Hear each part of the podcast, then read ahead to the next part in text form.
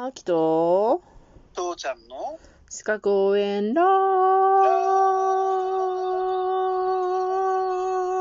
ジオ。ちょっとダメか。いいね。でもだ、だいぶ合うね。合ってきたね。うん。うん。今日はなんか筋肉の話しようと思って、お、いいね。プロテインの話じゃないよ。なんだ？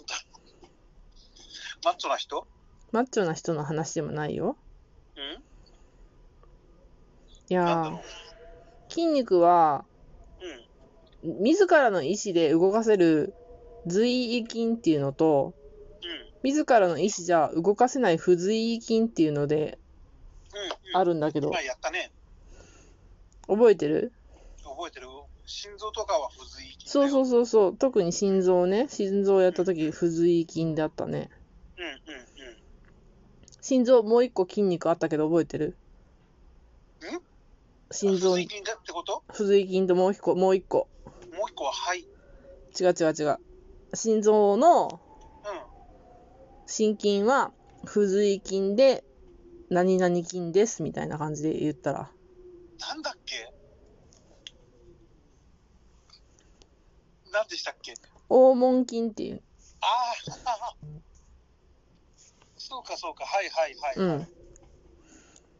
で、この黄門筋って言って分類した時に骨格筋？骨に核に骨格に筋ね。と心筋があって黄門筋とまあ区別して平滑筋ってあるんだけどうん。これが内臓筋っていうね。で内臓筋には内臓あ平滑筋の内臓筋っていうのがあるんだけどうん。心筋のえっと黄門筋の心筋である心筋と平滑筋の内臓筋は不随意筋なんよね意思によって動かせないうんうんうんうん。で自律神経が支配してんねんはいはいはい。で逆に黄門筋の骨格筋は随意筋なんようんうんうん。で運動神経が支配していますはい。OK? オッケーオッケうんで筋肉の収縮に対してはなんかうんそうねちょっと難しいあのアセアデノシン三リン酸のとかっていうのは難しいんでー。うん。好きな人はそれを読んでもらっといてうん。あの覚えといてほしいのが筋肉筋収縮の種類頭頂性筋縮頭ごめん頭頂性収縮と頭尺性収縮うん。っていうのがあるんですよ。想像してくれるとね、正し、等しい春性質の性に収縮うん。っていうのと、等しいに尺性収縮って書くのに分かれるんだけど。どんなものか想像してくれる？頭頂性。うん、のが等しい。うん、尺が等しい。うん、長さは変わらないけれど、うん、うん。動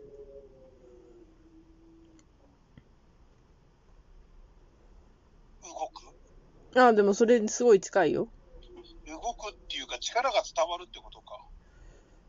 筋肉は、筋力が発生する。例えば腕の筋肉みたいに、うん、その伸びたり縮んだりして動かす筋肉が頭頂性かな？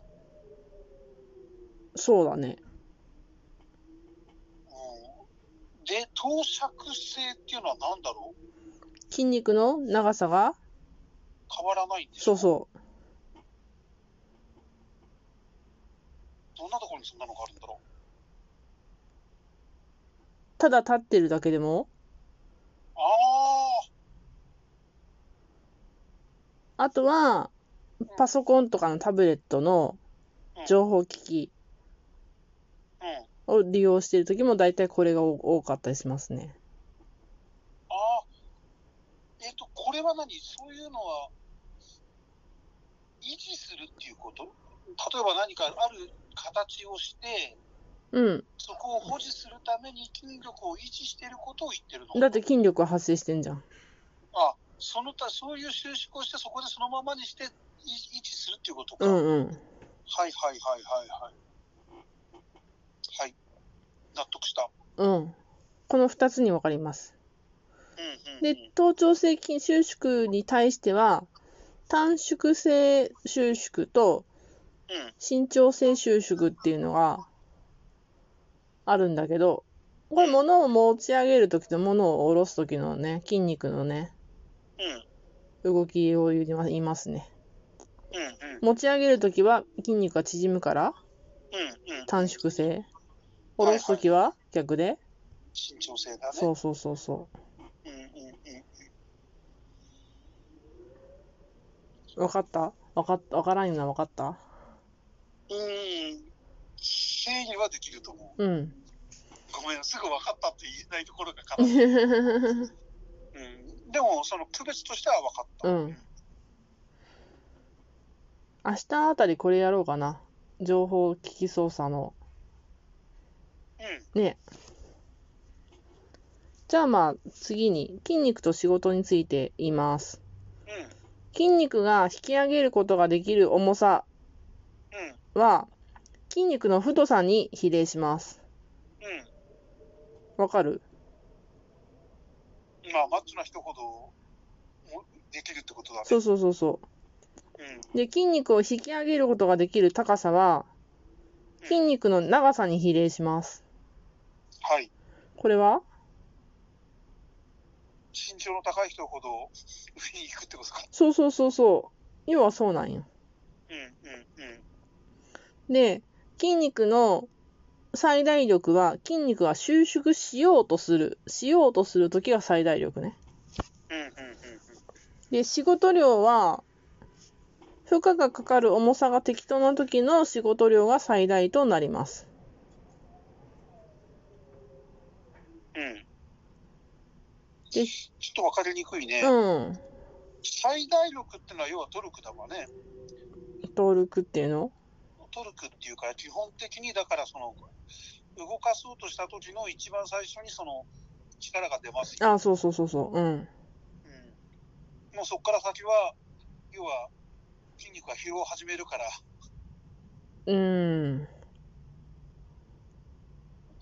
まあ、すごいマクロ的に言ったらね、うんミクロ的に言ったらね、うんうん。ごめん、うん。で仕事量、負荷がかかる重さが適当な時に仕事量が最大となる。うん。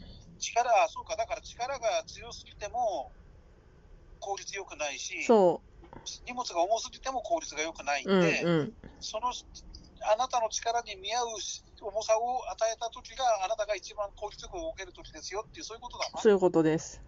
うんうん。で、仕事の効率は、筋肉収縮の速さが適当な時に最も効率がいいとなってます。うんうんうんうんうんうん。納得、うん。そこも。上上が分かれば下も分かるうんうんうんうん。うんうんで、筋肉疲労、さっき言ったけど、うん疲労の原因が、筋肉中のグリコーゲンが、こう、収縮して、酸素が不足していると、こう、乳酸になるのね。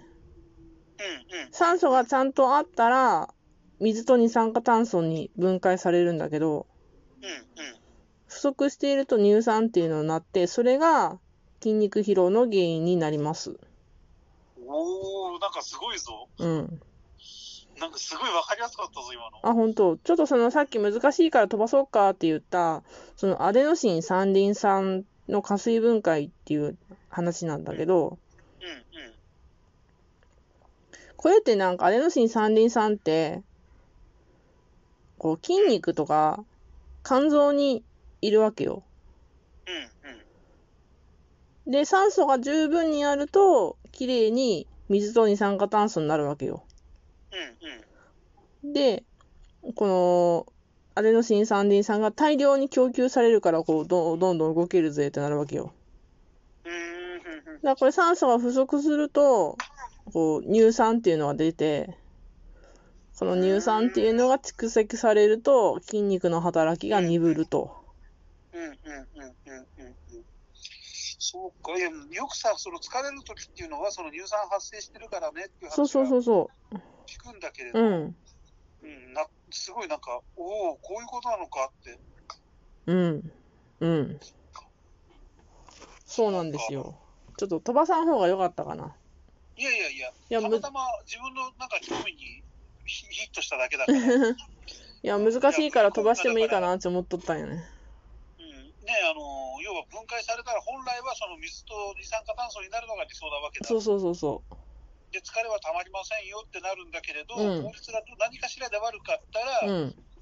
要は乳酸になっちゃう。そうそうん、まあ車で行ったら、なんていうの、そのエンジンのパワーとトルクと。その走り方がすごくマッチしてれば、燃費はいいんだけれど、うんうん。